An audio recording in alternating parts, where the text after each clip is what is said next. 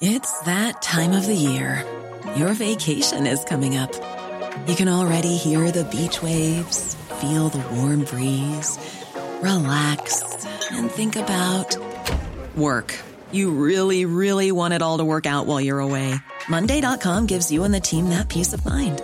When all work is on one platform and everyone's in sync, things just flow. Wherever you are, tap the banner to go to Monday.com.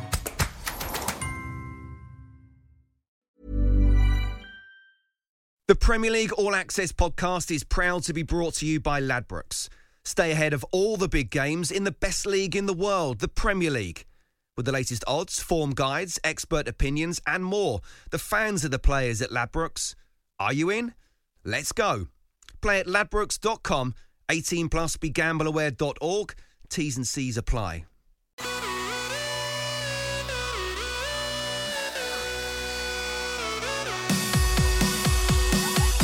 Bulldozing his way through midfield and drifts out towards the left-hand side. In possession for Watford. Clips the ball into Gray!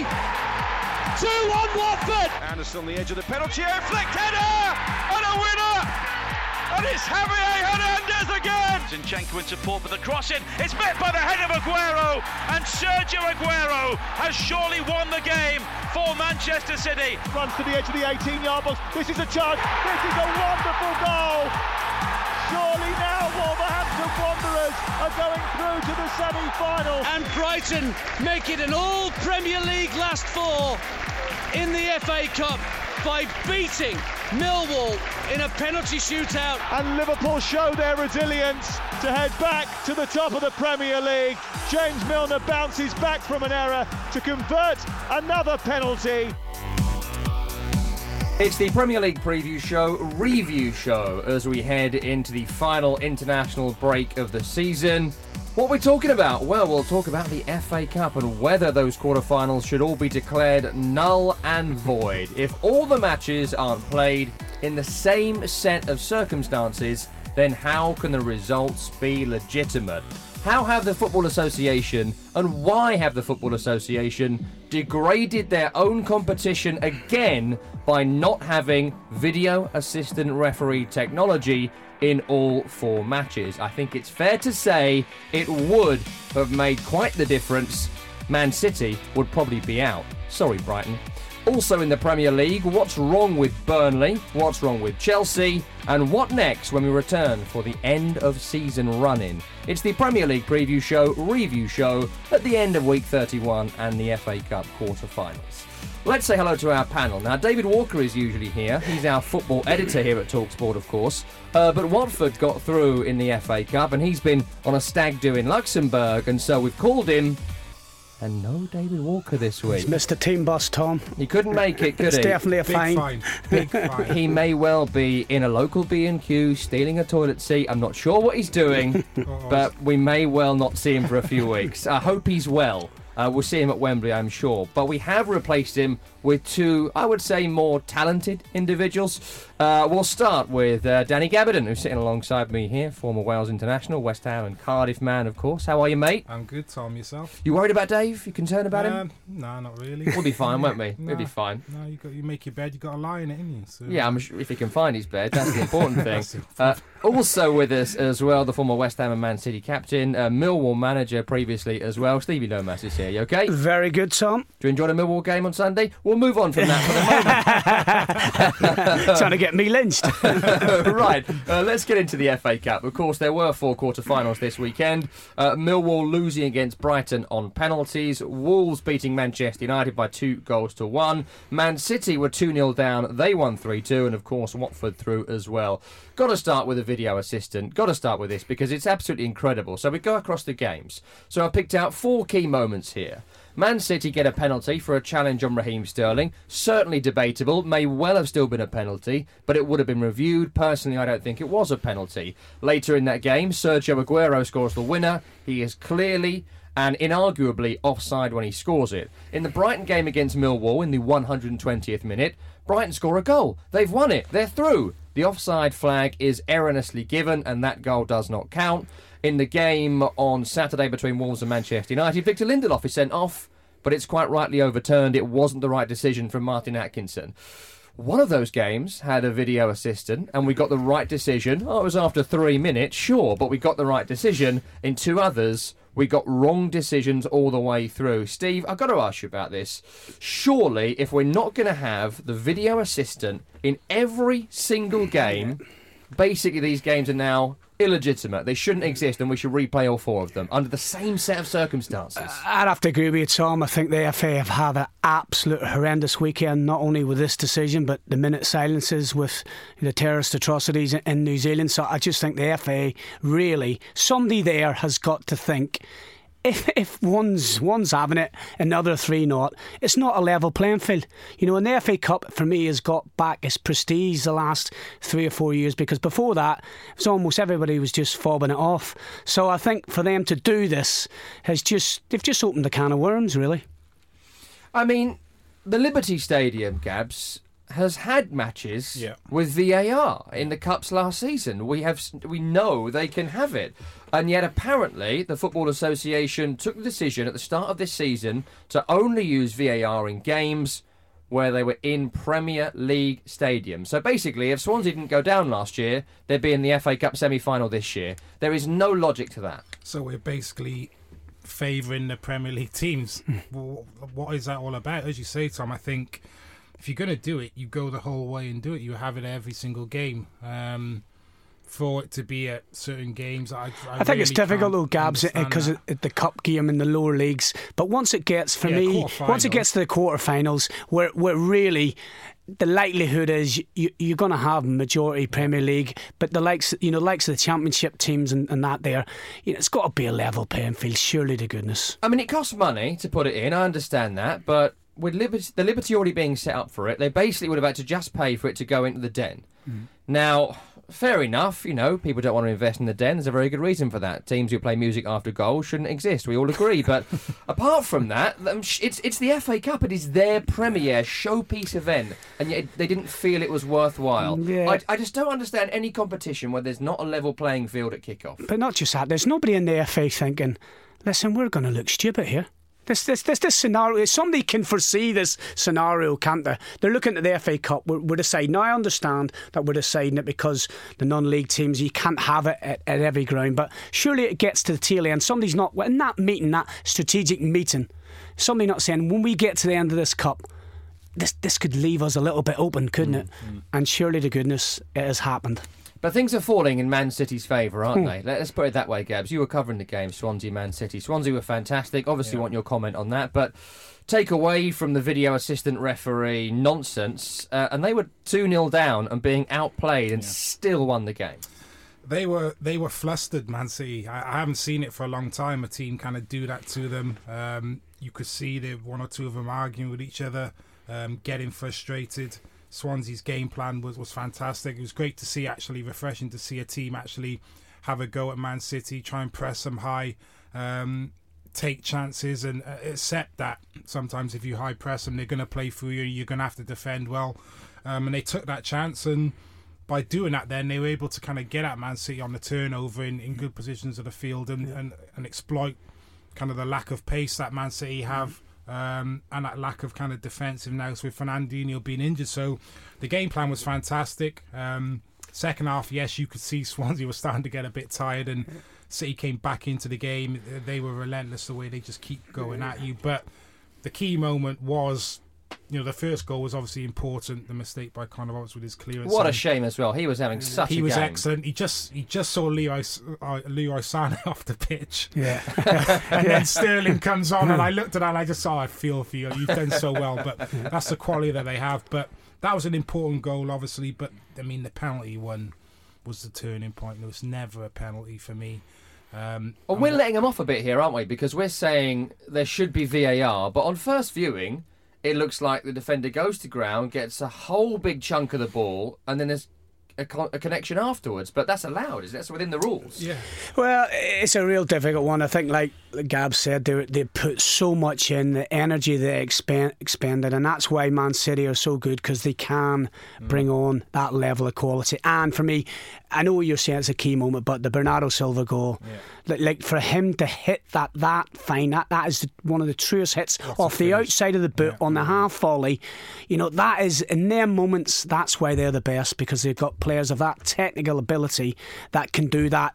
Probably even 9 or 10 teams in the Premier League, they haven't got a player that can do that. Man City have, and that's just, you know, you felt for him because the goalkeeper, he made about 4 or 5 world class. The double save with his legs, you know, Aguero couldn't believe it.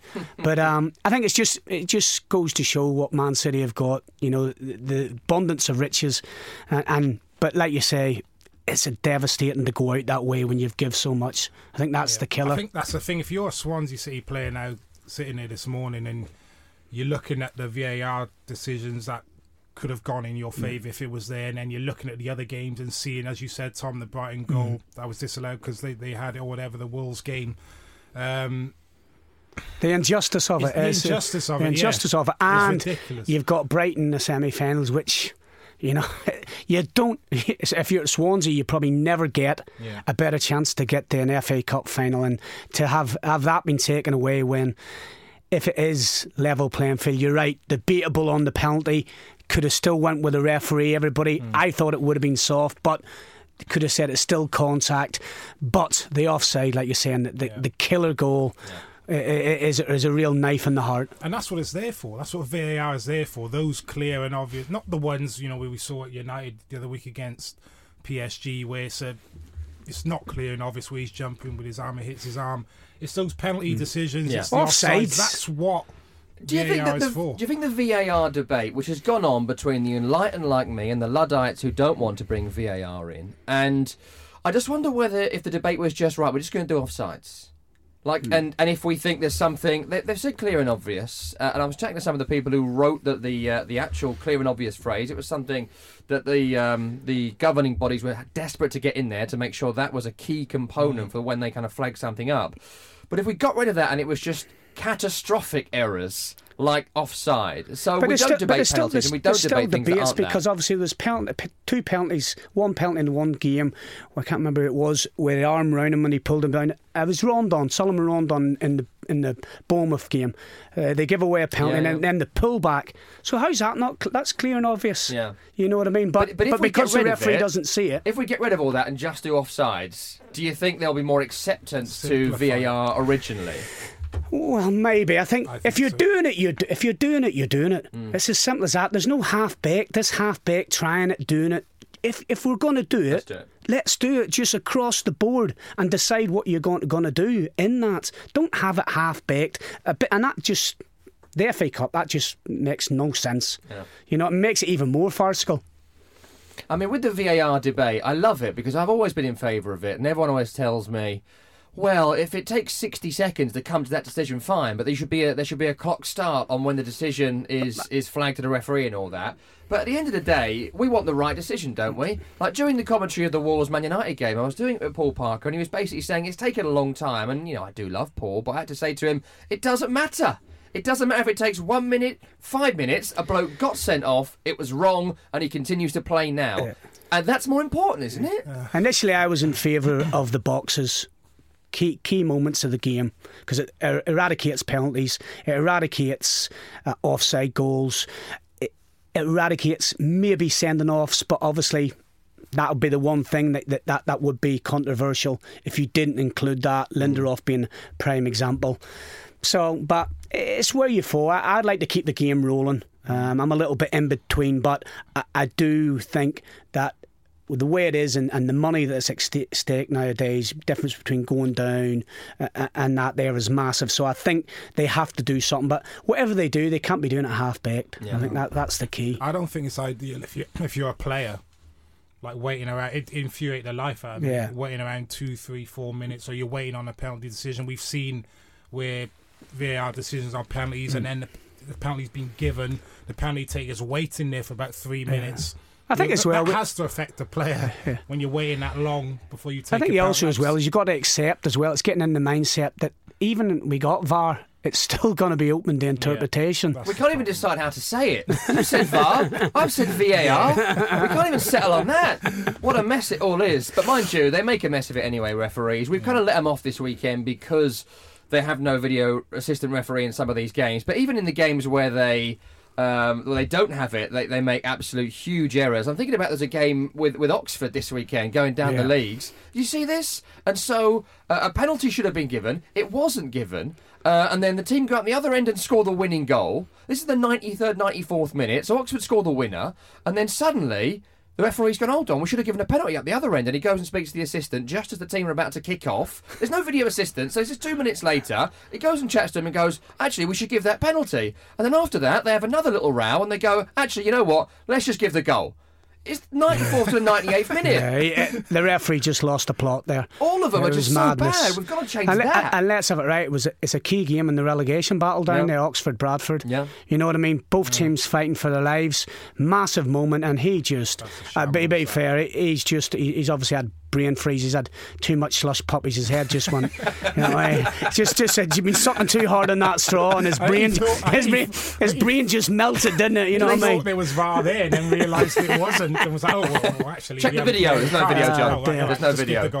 I mean, it is just the training of referees, and that'll always need improving. You've got two tiers of professionals, and then you've got guys in that division that are going to be on £300 a game. And that's all right. Games, up. Like if we're having VAR, as well. If we're having VAR, does that mean that the referees' wages are going down because they're having less decisions to make? And there's more referees to employ. Exactly. Big changes. Not just video replay is going to save the day, unfortunately. Right, back to the football. Man City are in the FA Cup semi-finals. They will face Brighton. And let's talk Brighton, who beat Millwall up next. Hey, I'm Ryan Reynolds. At Mint Mobile, we like to do the opposite of what Big Wireless does. They charge you a lot. We charge you a little. So naturally, when they announced they'd be raising their prices due to inflation, we decided to deflate our prices due to not hating you. That's right. We're cutting the price of Mint Unlimited from $30 a month to just $15 a month. Give it a try at mintmobile.com/switch. $45 up front for 3 months plus taxes and fees. Promo rate for new customers for limited time. Unlimited more than 40 gigabytes per month slows. Full terms at mintmobile.com. Millions of people have lost weight with personalized plans from Noom. Like Evan, who can't stand salads and still lost 50 pounds. Salads generally for most people are the easy button, right? For me, that wasn't an option. I never really was a salad guy. That's just not who I am. But Noom worked for me. Get your personalized plan today at Noom.com. Real Noom user compensated to provide their story. In 4 weeks, the typical Noom user can expect to lose 1 to 2 pounds per week. Individual results may vary.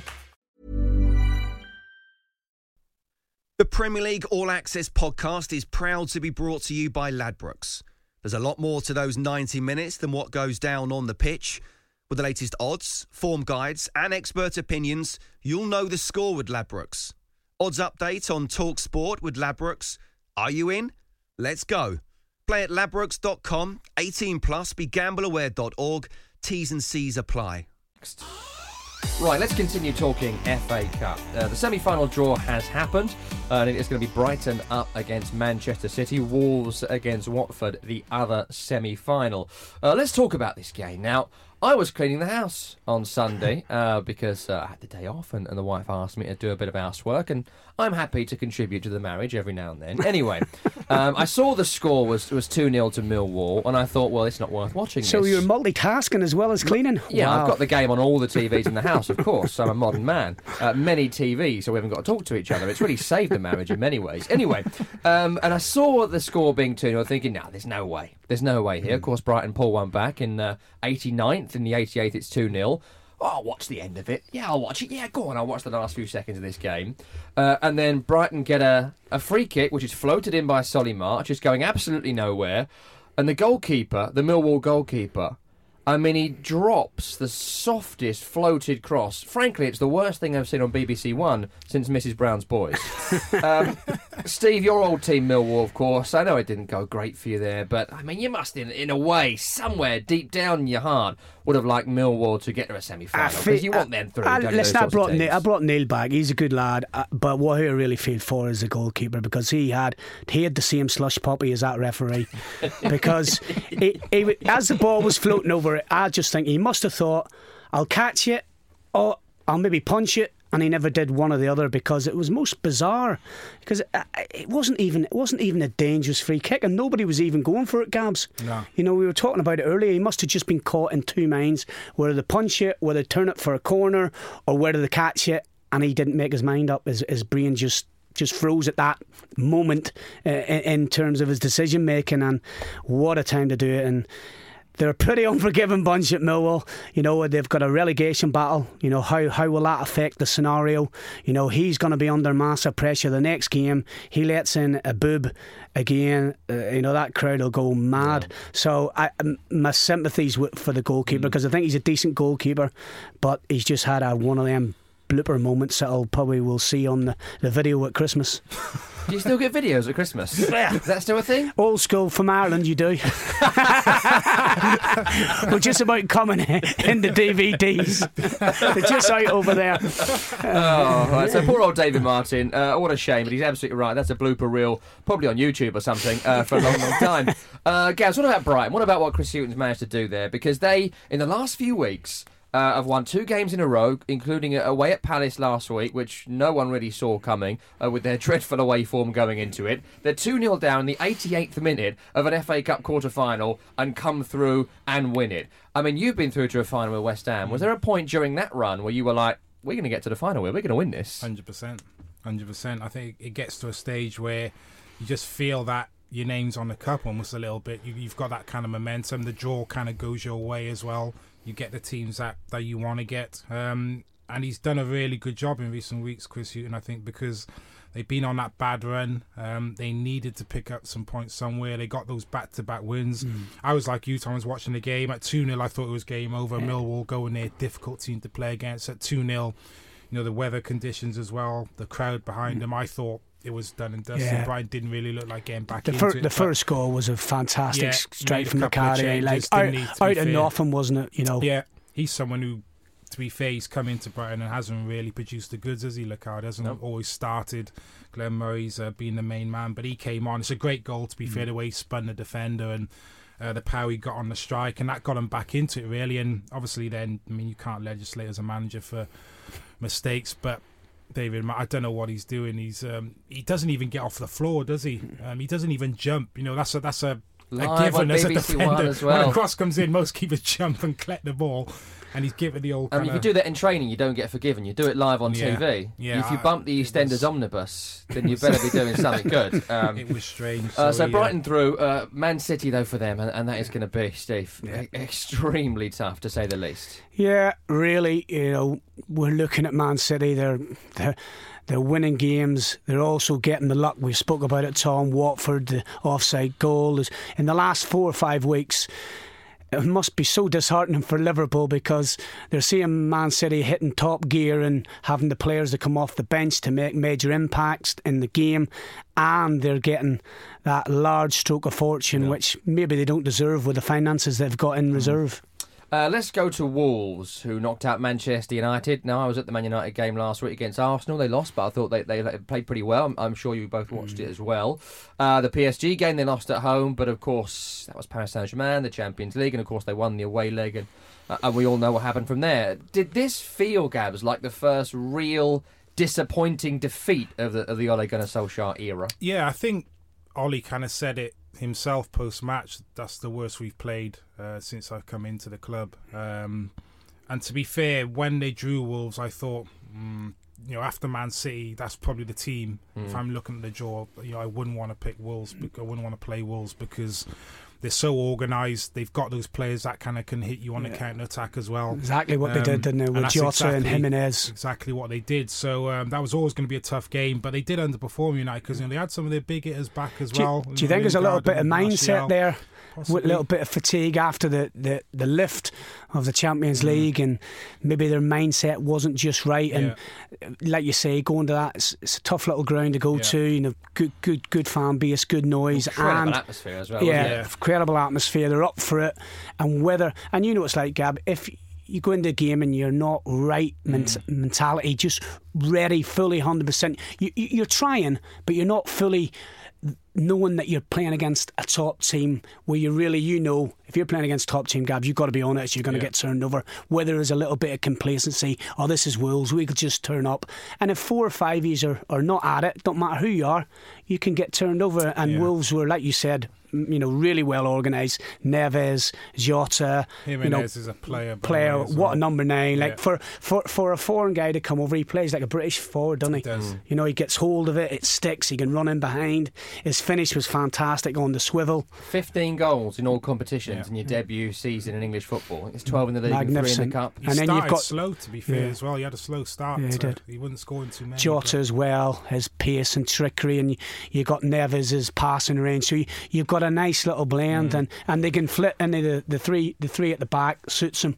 Yeah, So listen, very well organised, and it was I thought a tricky little tie for Man United if they weren't bang on it, and they absolutely won. Got to ask you about cup goalkeepers. Would David De Gea have saved that effort with his feet from Raul Jimenez? We've had Aurelio Gomez playing for Watford. We'll talk about that in a second. What we will say is Sergio Romero was United's best player. Yeah, he made 3 or 4 great saves, but I am in agreement with you with Jota's one. Yeah. I thought he wasn't set. Really, it was a good strike, but he wasn't set as he was moving as the shot was singing. Listen, I'm no goalkeeping expert, but they say as soon as his head's down, he's pulling the trigger. You've got to be still.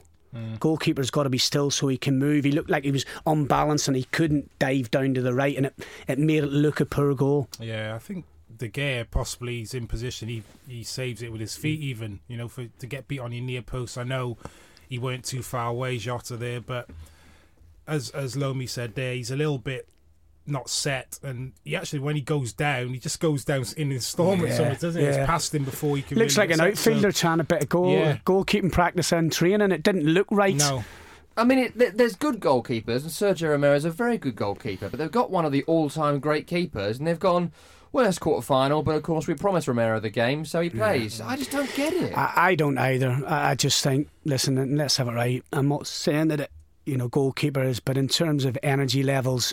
It's more concentration. It's not like he's going to be physically exhausted playing, because obviously it's more about the mental side of it. I'm not saying that's tiring, but I can understand if you're a midfielder who's box to box or a wing back who's physically up and down the pitch, expending energy, and injuries from muscle fatigue, Danny, can happen. But it's a bit different from a goalkeeper, and I'm with you. You go with especially at this stage. Yeah, playing against Accrington in the third round, fine, go for it. Give him a run out. Give him all a run out. I don't necessarily agree with that. What I would say is Sergio Romero wasn't the problem. No. Man United's team, listen, he was fantastic. He made 3 or 4 saves. Else it could have been. It could have been 5 or 6. Yeah. Which would have been really embarrassing. And I think that's the thing. Man United got away with it a little bit. You look at City, and I think Phil Foden played in the last round for Man City. He got 2 goals against Newport, played really well. He's actually Man City's top goal scorer in the FA Cup going into that game on the weekend. But they come up against Swansea, who are a decent team. Pep, no, sorry, son. Yeah. You're not playing. You're on the learning curve, aren't you? We're going with the big guns for this game because Swansea are a decent side, so maybe you've got a point. But maybe with Romero. Yeah. Maybe that's a little bit of experience from Ollie, where he's trying to keep everybody happy. He trusts his players, he's in there, he's trusted them. Players, and listen, if we were speaking to him now, he would say Sergio Romero was our best player. So there's other issues to be talking about. Similar story at Watford. Aurelio Gomez played in their 2-1 victory over Crystal Palace. A beloved figure at the club for his decade there. He's probably going to retire at the end of this season. Wants to be a pastor, I understand, and everyone loves him. And when he came off at Vicarage Road, he had the sense of a real occasion. He was in tears, his kids came on, all that sort of stuff. However, we've got a semi-final coming up against Wolverhampton Wanderers. Surely Ben Foster plays. I mean, Watford haven't won a trophy in how long? I mean, you can't play even a beloved figure. I think as well, you look, Gomez would say that. He seems like an honest player, and that's why he's been around for so long, because he's quite clearly good in the changing room. He's quite clearly good with the other goalkeepers. Captain of the bench, they call him. Is that a compliment? Well, is it that age? Because at that age it is, because you need the squad players, and especially goalkeepers, when you're not going to be playing every week, you can't get the hump. You've got to then go and train with the guy you're competing against, a lot of the times individually with each other. You're training away from the group, so you've got to have a good relationship, and that's where it's key. And also as well as, let's not forget, he looks still a good goalkeeper. Yeah. You'd be looking at other teams around the country, maybe in the Championship, be thinking, we would love that experience. Yeah, I think, Tom, the bench, well, Lomi will tell you better than me, the bench and the fringe players, you will, having been a manager. Oh, I thought you were going to say he was always on the bench. Steady, Tom. Well, I don't know. No, that was John Moncur. He was not the judge.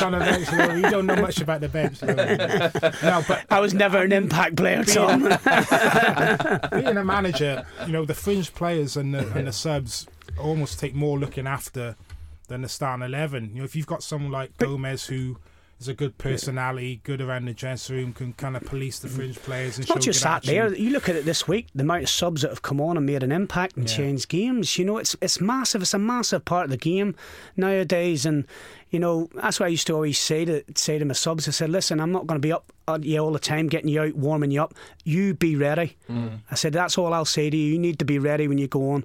Don't let me have you pull you Monday and say you weren't ready to go on, or you've come on and nicked the hamstring or something like that there.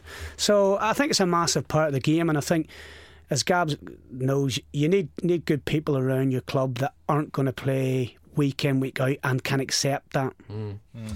I mean, it's a weird thing on the bench, isn't it, I suppose, for some of these players, especially when they say you're going on, they go, right, hold on, let me just get my chain off, put my shirt on, you got my shin pads, gloves. You got my boots, anyone got my boots? Why aren't they ready? Well, that drives me insane. 100%. That's the other thing. Last thing out to the subs, you got your pads on, you padded up.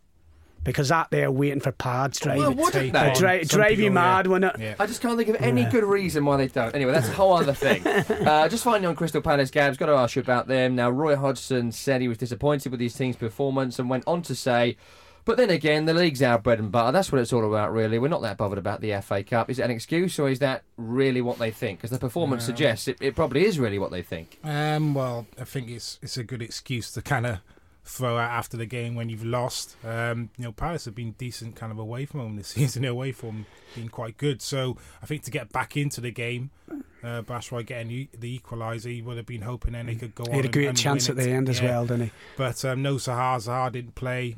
Ankle injury. He's a big. I think the game itself, it was anybody's game. Mm. It was quite close, nip and tuck, and Watford scored at key moments, Gray coming on, another sub coming off the bench, and maybe we really give the manager a bit of pasting when they made them changes against Man City. He can now turn around and say it's worked them in a semi-final. Yeah, definitely, and they are through, and they've got Wolves, and that means Watford or Wolves in the final of the FA Cup this year, which will be both clubs. What a dangerous opponent for, let's face it, Man City. Right, that's the FA Cup sorted. Let's get on to the Premier League when we come back. There was a whole bunch of games and a whole bunch of goals to get through. Not a full programme of Premier League games this weekend, but a whole bunch of incredible stories up and down the division.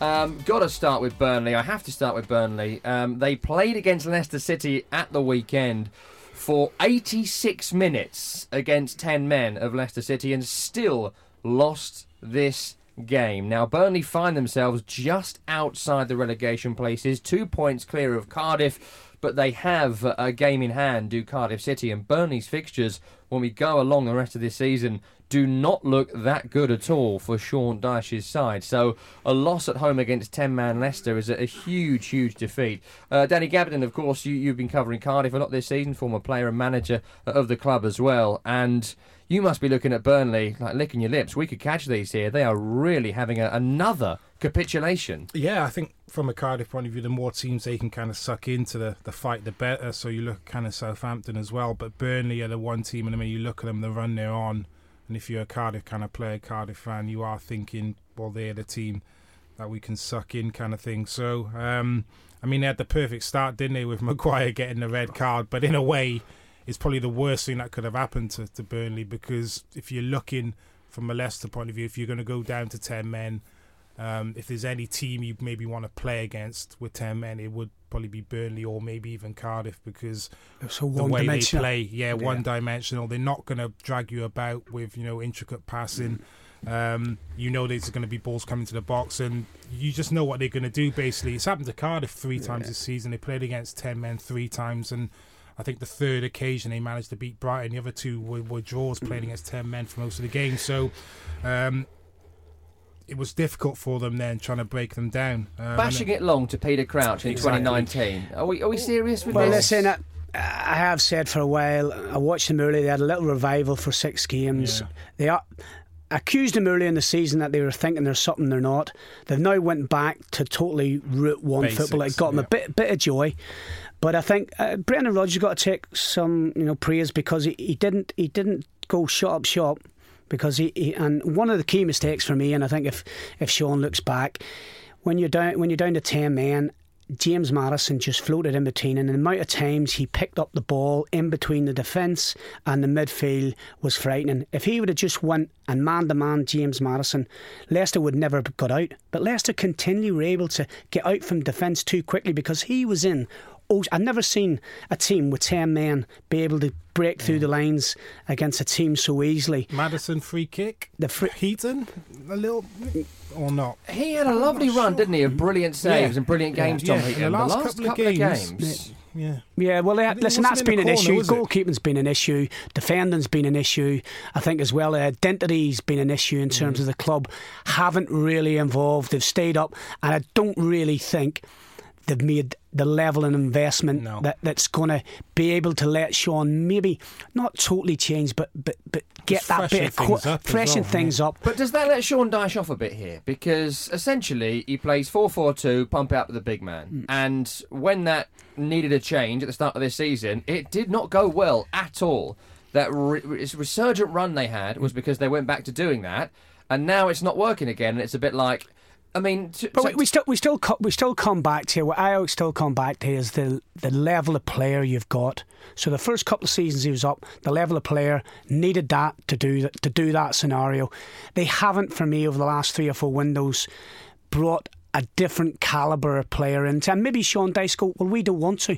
We want to keep the same team spirit, the hunger. Because Gabs will tell you, when you start changing it sometimes, the team that's come up and the nucleus, but it's how you evolve. And they haven't evolved. I'm not picking out one player because I like David Barsley. Listen, he's a decent, solid player, but for me, you've got to move past people like him. Yeah, you know what I mean, and that's not being disrespectful. He can't be your starter right back. Crouch coming back. They sell Crouch coming back. 7-8 million, and they signed Peter Crouch. It's not forward thinking, really, that is it? I mean, Phil Bardsley and Peter Crouch. Is like look at the 2005 Premier League annual, just picking out a couple of players. Yeah. It's like when Kerbs brought in Freddie Ljungberg. Yeah. It was like, why are you bringing... This guy's finished. You can't bring in people like that. Yeah, and to let Vokes go as well to Stoke City at that point. It was a strange move, but I think it's one of them. It's over a few transfer windows. They haven't evolved. And listen, we don't know for certain in terms of what budget he's got, because if Sean's got the budget they've said, that's what you're having... or is it a case of he doesn't really want to go into that market because he loses what Burnley really have been all about? Hard working class team that will do what he wants to say, because if you bring in 4 or 5 players who are better calibre, they're going to say, hold on a wee minute, I'm just going to hump it up and get on the second balls. That's industrial football. That's back to the Wimbledon days. Yeah, biggest thing for me has just been defensively, Tom. They've conceded a lot more goals this season. Goals in recent weeks haven't been too much of a problem. Barnes and Wood have been playing quite well. Both double figures. Yeah. But defensively, that's where I've been really surprised with them this season, the ease in which teams have been able to get at them. Conceding late goals as well. I think they're the highest. I think they've conceded 10 in the last 4 or 5 minutes. And, that's massive. You know what I mean? 14 from outside the box as well. They're the top of all the negative statistics when it comes to conceding. If you take away the 2 that are already relegated this season, they are currently the worst defensively. Got to be a bit of hope for Cardiff, and also those games coming up. It is real tough, right? So they've got Wolves coming up next after the international break. Bournemouth and Cardiff. What a game that's going to be, by the way. And then there's a final 4 matches of Chelsea, Manchester City, Everton, and Arsenal. I think the only thing about the break and Wolves. Don't know how many Wolves have got away in international duty, and many have Burnley. I don't think Burnley's got many. So it's a massive game. That break, whatever he does, whether he takes them away a little bit, I don't know what the scenario would be, taking away a bit of team bonding to really go again. Because one thing for certain, in that 10 days, he ain't going to be able to change his style of play. Yeah. So he'll have to be more of the same, and hopefully they can get the breaks. They've got to start keeping clean sheets. As simple as that. We saw them against Tottenham at home a couple of weeks ago, and they were superb. I thought the front two, the way they run the channels, they caused Tottenham all kinds of problems. They defended for their lives, and it's about getting that balance. When you're a team like that, you've got to have the balance of being defensively solid, but you have to cause teams problems going forward. So I'd be showing them that Tottenham game, to be fair, in the break, and getting them to try and replicate that. A couple of quick bits on Leicester. Firstly, we got our first glimpse of the Brendan Rodgers cliché-ometer when he said the team showed a great mentality in winning this game, which they did, but it was still fabulous to see him do it again. And the other thing I wanted to mention was James Maddison, who for some reason is not in the England squad, but that's a whole other thing. Who cares about this international break, really? They're friendlies, whatever. But he's not in the squad, but he scores the goal and then he whips his shirt off and he's got a message to someone who's passed away, and he's obviously very emotional when he scored this goal as well. We talk about this a lot. But essentially, you know, it's a nice touching message. He's emotional about it, and then suddenly he has to get yellow carded for it. I mean, come on. Well, the rules have got to change. Yeah, but the rules have got to change. It's not the referee. If he doesn't do it, he's going to get marked down. So it was almost apologetic. One of the referee went up and shook his hand, and you know what I mean. And to be fair, making him do it. Essentially, I mean. Yeah, so I think there has to be a rule change in that leeway, there. You're right. Should be leeway. Yeah. Listen, at the end of the day, I think anybody taking a top, what damage does that do? In the emotion of scoring a goal, you whip your top off and swing it around or whatever. Yeah. What is that wrong? What is that creating anybody to do violence or what? I find it bizarre. It is bizarre. What was the game you did it, Steve? Was it the Man United goal? Was that it when you scored against Man United? It was the last time that I ever did that. I actually had a. I scored a goal against, I think it was against Wrexham for Cardiff City, and I'm not used to scoring. Exactly. So I didn't know what to do. I've run off towards the crowd, and what do I do here? So I've just got the shit off, just started swinging it around my head. Well, I took it off. I had about 100 letters going, really loved your goal, but please let us know next time. I'll bring me sunglasses, because he nearly snow-blinded me with that white torso. There's a snowman on the pitch. Right, got to move on. Should we talk a bit about West Ham? They beat Huddersfield Town by 4-3 this weekend. Crazy game. Huddersfield Town, who'd scored no goals away from home in the calendar year 2019, they now scored 20% of their season goals against West Ham, by the way. They drew 1-1 with them at the John Smiths earlier in the season.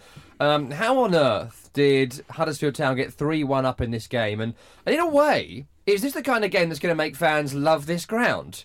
Because it was a weird, topsy-turvy, entertaining, like, you come away from there thinking, we shouldn't have been that close to losing it, but this is the kind of thing that's happened to Man United and Arsenal for years. Or we're losing this and they win it late. This is it's a good thing in a way, right? It was the worst defensive performance by two teams I've seen in one game. It was horrendous goals, free headers, poor marking at corners, just poor decision making, and that's what made it a good game, because the standard was shocking. If we're being totally honest, you know, I watched the game and I'm thinking, and to be fair, West Ham, they do need a couple of fullbacks, I think, in their thing. I think even Big Diop, who's been a sensational signing, was awful.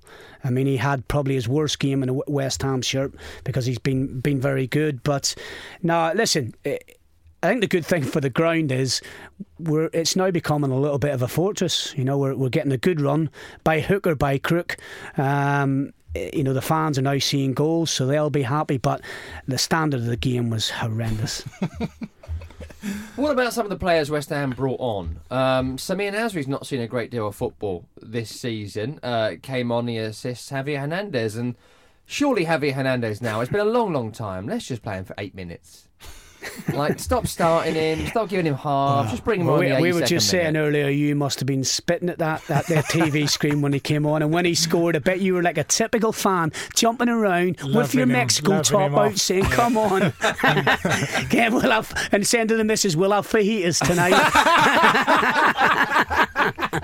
We know the two side of you, Tom, Rennie. More faces in the town hall clock this week, don't you forget it.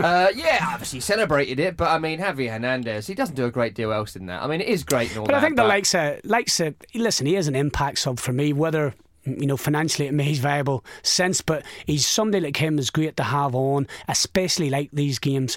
And you know, Samir Nasri came on, he was involved, he showed a little bit of calmness and been able to pick a pass, but if it's the way for West Ham to try and break into the top six, they've got to be moving past them players as well.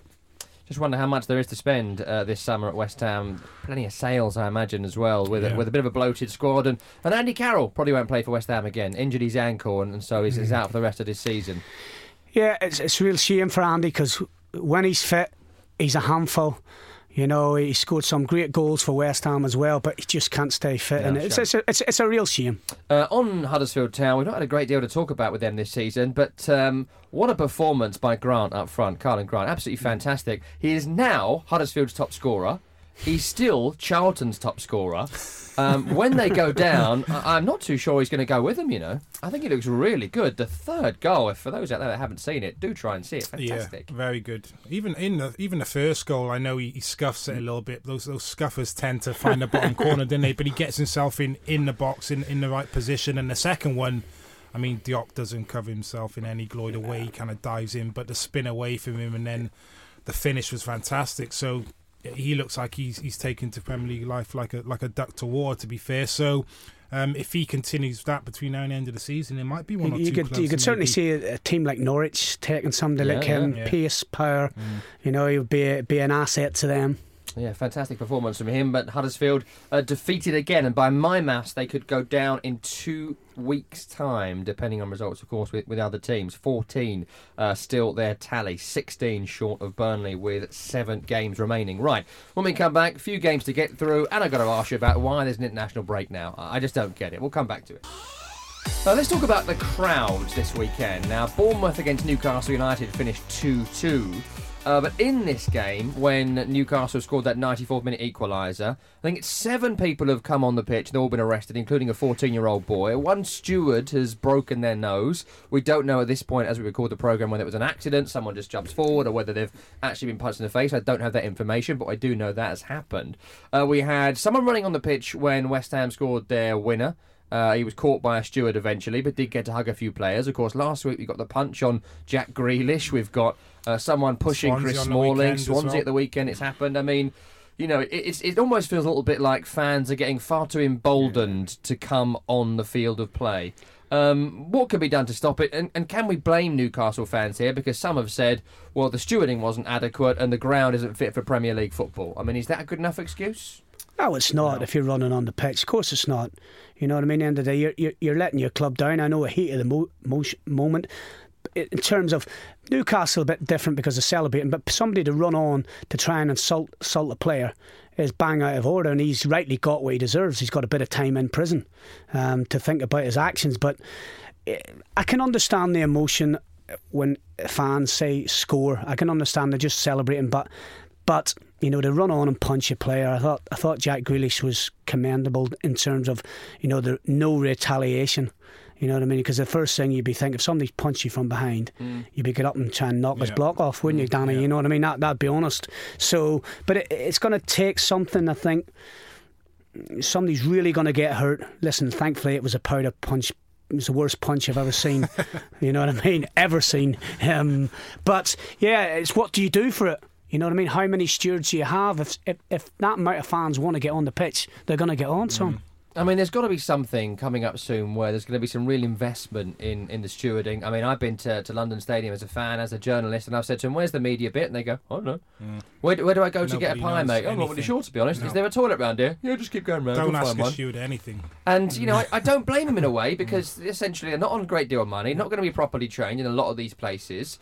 We need to have a bit of a revolution where all this money flowing to agents and everywhere, it's flowing on the security of the players on the field and the fans in the stands as well. Like, got to be some serious investment in it. Yeah. And if a team has fans running on, next week, no fans are allowed in. Because then it's personal responsibility. Well, I think the only thing that, I don't know, maybe it could be a points, because financially ain't really what you're really going to hit. Even if you hit a club with $200,000 fine, is that really going to hurt them? You know what I mean? The only way, really, I suppose, you could hurt them, it would be unfair in the club, is deducting points. So maybe the fans think, you know, I'm really hurting my team here. But then these idiots, they're not really proper fans, you know, and they're just totally numbskulls. You know what I mean? So I don't know what you do, how you get them from thinking that way. And let's have right, the ones that run on probably bevied up and whatever else they've got in their system. So there's no common sense anyway. It's difficult to stop, but as you said, I think the shooting, it should be a proper job. You know, proper pay, proper training. A bit like doormen, they're licensed now. Yeah, you know what I mean. You have to have a license. You've got to go through training. You know, if that's your job, but then the financial payment, the clubs want to pay for professional steward, and that's another issue, isn't it? I always like getting thrown out of pubs by a professional. That's what I prefer. Well, I don't want to know them pubs that you're going to, Tom. Well, I'm throwing my powder puff punches at people from behind. Right, let's get back to some of the football. Let's talk Bournemouth-Newcastle. Josh King scores a couple, but Newcastle United, great resilience. Solomon Rondon scoring a brilliant free kick. And Matt Ritchie as well. A couple of examples this weekend of someone scoring a goal against their former team. And actually celebrating. Yeah. But then afterwards, he does his interviews and apologises for celebrating. Immediately regretted his decision. Yeah. Yeah, no, I think, listen, he was obviously somebody give him the meaty savvy as he's going for his interview. Make sure you pay Bournemouth the respect. But what a finish, let's put it that way. You know, and that key moment on the outside of his boot, falling back to generate that power of Gabs, that's a great finish. No one's really said too much about that finish either. No. Ridiculous finish. It's half volley as well, isn't it? The only thing is, Jerry Howe said it was the last person he wanted to fall to. And there probably was a little bit of bitterness there in the celebration because he did a good job for Bournemouth, didn't he? And I think, what did they get for him? 10, 11 million? 10, yeah. Very quick. That was one of those chances where I was surprised he let him go, wouldn't you? Yeah, that Eddie let him go. And maybe he was as well, so no surprise maybe, you know, to see him celebrate that goal. But what a strike, by the way. And what a strike from Rondon. He's been simply sensational. And, you know, we were talking about West Ham needing strikers. Yeah. He would certainly be on my list, as would be Mitrovic as a power forward who can lead the line and can run in behind. I think he's, as Gabby would tell you, he's a team player. The other players probably respect what he does more, because you take Rondon out of that team probably doesn't function. You know, and it's probably relegated. That's how big a player he is for Newcastle. Yeah. All but safe now, though, Newcastle United. That puts them on 35 points, 7 clear of Cardiff with 7 remaining. Not too far away. Maybe one win, maybe a draw. 35 may well be enough. Who knows? Right, let's go to Sunday's 2 games. Liverpool back at the top of the Premier League, 2 points clear of City, having played a game more. Where would they be without Sadio Mane right now? Another 20 goals in all competitions this season. 11th goal in as many games in all competitions. Again, I think Jurgen Klopp said that it wasn't a great game, but they got the job done. And that's a change for them. They haven't been getting the job done, have they? Yeah, they haven't, and Firmino has been in a bit of a rut as well, even though he created the first goal. He hasn't anywhere near the same levels in terms of his goals and his impact at Liverpool. I think Mo Salah, even though he still scored 17 goals and got 10 assists, is not at the level he was last year. And I think it really came to me, I watched West Ham play Liverpool at the Olympic Stadium, and he was their main man. He's really come to the fourth, where he was almost like the lesser musketeer, wasn't he? 2 years ago, he was what, I don't know what his name, Porthos or something like that there. He's now the main man. He's now D'Artagnan. And in terms of 11 goals in 11 games, just as they've needed him, he has been absolutely sensational. I think the issue Liverpool have is they're so heavily reliant on that front three. The midfield, I think, 5 goals between a lot of them this season. And you look at the front three, they just don't ever get rotated. Jurgen Klopp can't do that. He doesn't have someone really off the bench to take one of them out. You look at Man City, Pep's being able to rest the front three at times. Sane, Sterling at times don't always start. And that will be a big thing probably in this point in the season now. And I mean, you look at Salah and he's still getting chances. Last season he would have been tucking him away, but maybe it's no surprise to see him at this level this season, because what he did last season was ridiculous. He'd never shown those numbers up until then. He plays the whole season with Liverpool, Champions League final, I know he went off injured, goes to the World Cup, plays in the World Cup, probably 2 weeks rest, comes back and he's back playing, you know, back in the Premier League. So I think somebody's got to give him an arm around him and say, listen, relax. You could see him, he was snatching, he was desperate to get that goal. A couple of times he could have played Sane in, didn't, rather than take the shot. So listen, I suppose that's, you know, for goal scorers, they want to score goals, so he's getting a little bit anxious. But I'm agreement with you. Listen, they played Origi on Saturday and he's a bit part. Is he someone that can come in? No. A bit like Man City have, you know, Sterling, Rhea, Mahrez to come in, Sane to come in if they're not. So, you know, there's no difference. Bernardo Silva can come off, David Silva can come on. Yeah. You know, you've got Kevin De Bruyne, all right, he's out injured now. So I think, I just think they looked a little bit fatigued, and I think the game became a bit, they got ahead and then the game became a bit too easy for them, and they took the foot off the gas and let Fulham back into it. But listen, they're hanging in there, they've asked the question again, so you know they're finding a way, and it's mainly down to Sane, who's like I say, who is Mo Salah form this season. This year's seller. I've got to ask you about this quote from James Milner, and it leads to Virgil van Dijk as well. So James Milner's about to come on. He said, the gaffer said, come on and calm it down. So the first thing I did was slice it over the top and put Virgil under pressure, which wasn't ideal. And then, of course, they went on to score. Virgil van Dijk, Gabs, he has been rightly praised, but he's not the second coming of Paolo Maldini, is he? I mean, let's all calm down a bit. He's very good. Let's leave it at that for a while. He is a sensational player. I mean, obviously, myself being a defender, I probably watch defenders' performances more than any other position, and he does not have a weakness really in his game, which is unusual. Normally, most players, you can look at some area and say, well, he needs to get better at that. At the minute, he looks like he's on the top of his game. Did he make a mistake? No, not for me. Initially, when I saw it, I thought mix up Van Dijk. Maybe he's put the header short. Credit to Ryan Babel because he's on the move. When I saw it closer, for me, it's the keeper. Alisson defended you. It's a combination of mistakes. It is a little bit, because he should probably deal with it, clear his lines. It was too easy for him in the game. He was cruising. And that's when I was up in Scotland managing, he was there, and that's when he was at his worst, is when the game became too easy for him. Yeah. Because I had a few people ask me about him. You know, West Ham were looking at him at one stage. I said, listen, I'd take him. I said, because down the Premier League, he will be at his best. Watch him in the Champions League games up at Celtic against Barcelona. He was unbelievable. But when the game becomes too easy, like some of the games up in Scotland are for Celtic, he switches off. And I think... That was a prime moment. I think he's eradicated that in the Premier League a lot more. But I think the goalkeeper should really have been stronger, shouldn't he? Yeah, I'm not fully convinced with Alisson. Everybody's raving about him, 60 million, good with his feet and all. I'm not. I think he's an upgrade on what Liverpool had. But for me, but do you not feel like that's goalkeepers in general? They're all better with their feet, but they're getting worse with their hands. And you know, I mean, the rhetoric is for me is you've got to be able to save them. You know, I mean, you look at Dave Martin, you even look at Jordan Pickford at Everton. Like the last few weeks, he's England goalkeeper. His hands have been horrendous. Well, Sergio Rico, brick hands, as they would say. In the game cost Fulham a point really with poor handling of the shot from Sally. He should have gathered it. He drops it down. Mane, then he compounds it with another mistake, pulls Mane down, and they lose the game. So Liverpool got the job done. They deserved to win. They were a better team. They created chances. They weren't clinical. But you just feel the games they've got to play better. Yeah, it's a bit more of a grind for them at the minute than Man City.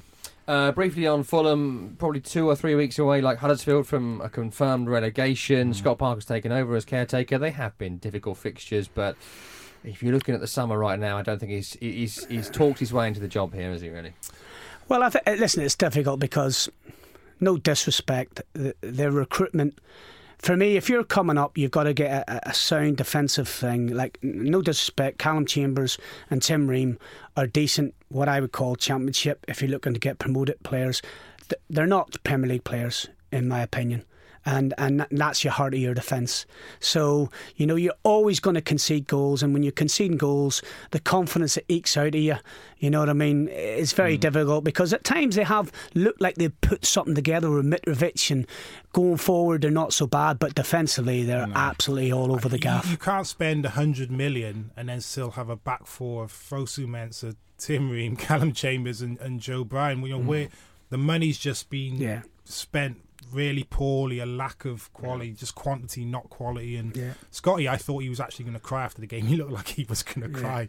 He is an emotional kind of guy, to be fair, but I mean, he's got a difficult job. Got a massive job, and the thing about it is when they do go down, which is only a matter of time, then the rebuilding job really has to be done. And when you go down, I've seen it at clubs, your better players go, then you're left with the players that nobody wants, and then bring them in, and you've got to galvanise and mould them into their team. And maybe are they going to give Scott? I hope they do, because he's a great lad and a great player, and you want to see young British managers get an opportunity. But maybe for his first job, he might be a good one that he can duck. If they beat Man City next week, though.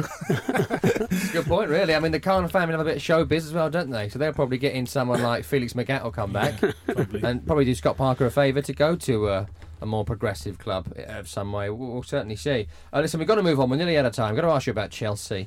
Another defeat for them, losing away at Everton by 2-0. Probably good for the first half an hour or so, but it just feels like, Gabs, they just keep giving it to Eden Hazard and hoping for the best. And if that doesn't work, then they're finished. Well, I thought they started the game ever so well, and I thought it's just a matter of time before they score in that first half. They really were on the front foot. Everton couldn't get out of their half.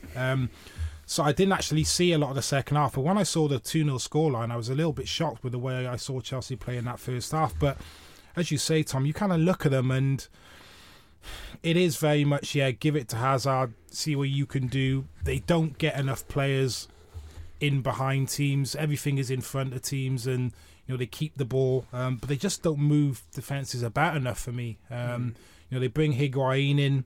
At times he's not getting the ball probably quick enough. He's making those movements, he's not getting it. Then he starts coming short on one thing, trying to get the ball. And it just became easy for Everton setting after defend against. They upped their game, their intensity. They got a few more bodies forward. Started asking one or two more questions of Chelsea defensively, and obviously got the goal from the corner. Richarlison with a header, and then obviously Alonso does something stupid and takes the game away from Chelsea, giving a penalty. I think the manager is on a sticky wicket, and I think the players know he's on a sticky wicket, and that in itself, whether it's subconsciously or not, they know the likelihood they don't make the Champions League, he's out.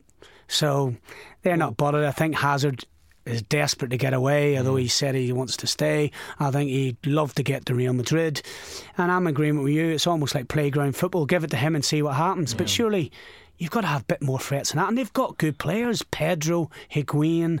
Surely they've got to be a little bit more. But for me, the decision is still, he brings in the holding midfielder and he's playing Kante, for me, out of position, and saying that he can't do that role, and he's won 2 Premier League titles, a World Cup. If I'm a player sitting in that changing room, I'm looking at the little, and I'm sure Kante seems like a great guy. He's just accepted it, and to play him in that role running forward, what's he got? 3 goals this season. Does that stat not tell you he's not a natural forward running midfielder? And the way they play doesn't help those 2 midfielders create anyway, because it's basically get it to Hazard and then let him do something, and these 3 basically sit. I think as well he's not really, the manager's not really having people like Giroud, so his nose is out of joint. Would he not been better going with Giroud to the end of the season, just seeing what happens and trying to, whether he's going to kid him on, because it has to be, as a manager, you've got to kid players on at times. It's, if you want them to do the job. He's made it abundantly clear that he doesn't fancy Giroud, but yet you look, he scored 8 goals in the Europa League. His goal scoring rate per game isn't bad, and he brings Higuain on. Brings Higuain in and then doesn't leave him out. It's just bizarre. He knows his limits, Giroud. He will stand and be a focal point. He won't go drifting about and vacating. You thought he would areas. Be ideal for Hazard. Perfect for how Chelsea should play really with Hazard, because he will just occupy 2 centre backs and not move. But I don't know. There's a lot of problems there. Sarri can't even explain them. He comes after the game and he's, I can't even explain what happened there second half. If he can't explain it, then I mean, he's such a dislikable, charmless oaf. Yeah. I'm not too sure. Listen, his fault, is it? We've heard. Listen, not that you hear all speculation that he's not the most outgoing, chatty people. I think even the people at the training ground have got a dislike to him. He's listen, rude that could as well. That could be only rumour and hearsay, but he doesn't come across, sitting there sucking on that fag butt like I mean. What's he up to? 50 a day now. What is that all about? It just looks so wrong. Jonesing on the touchline. It's so weird. Imagine if you've got a manager there sucking on a fag. If I had a manager sucking on a fag, telling me you need to do this, you need to that, I'd be looking at him thinking, why is up, mate? Never mind. a manager, if I knew someone who needed to smoke so badly they had a cigarette butt in their mouth all day, I'd send it with a doctor. You've got serious problems. Like, he should be in charge of anything. I wouldn't let him drive a bus. He's mad. He's absolutely mad. He's totally gone in the head. It doesn't make any sense. Listen, we're nearly out of time, but I've got to ask you this about the international break right now. We are getting to the climax of all the major European leagues. Juventus even lost a game yesterday as we record. You know, the league's finished, but something interesting happened. In our league, we've got a great title race on. We've got a great relegation battle. Loads going on. And now we've got a week of March internationals. I just don't get why we don't just close the season earlier and do a bunch of internationals at the end. Why have we got a break right now? It makes no sense to me. I say Tom Rennie for FIFA. President. Chairman, 100%. That'd be 150 team World Cup if I get there. It's so annoying. It is annoying. But obviously, in terms of the fixtures and how they fit them in, you know, I don't know what the strategy is for that there. But obviously, the international football has to be fitted in. So, you know, the powers to be do it whenever they do it. But I'm in agreement with you, Tom, just as it's really getting tasty. Tasty. Yeah. We're there, and there's another break. 8 months to get to this moment, and then it's like, right, everyone go to the beach. I think, listen, we got a lot. Obviously, we've got the title race, we've got the battle for top four, we've got the relegation. So, you know, it's boiling in three or four different capacities. Same for the Championship, same for other leagues, all the big leagues, the best stuff. And we can really focus on these England games come the end of the summer. Maybe the season, that's where Dave's went. Dave's went for an interview with FIFA. That's what he is. You'll be gutted one day if he gets that before you. He won't get that job. He can't even produce this show. He doesn't even turn up. He's never going to get that. Anyway, look, we're out of time. Gabs, Stevie Domas, thank you very much indeed. Enjoy the international break. We'll be on the beach, not watching the football. We'll see you in a couple of weeks.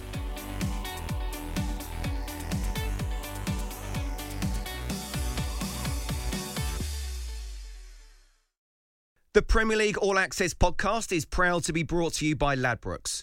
The latest odds, we set them. Form guides, we've got them. Expert opinions, we share them.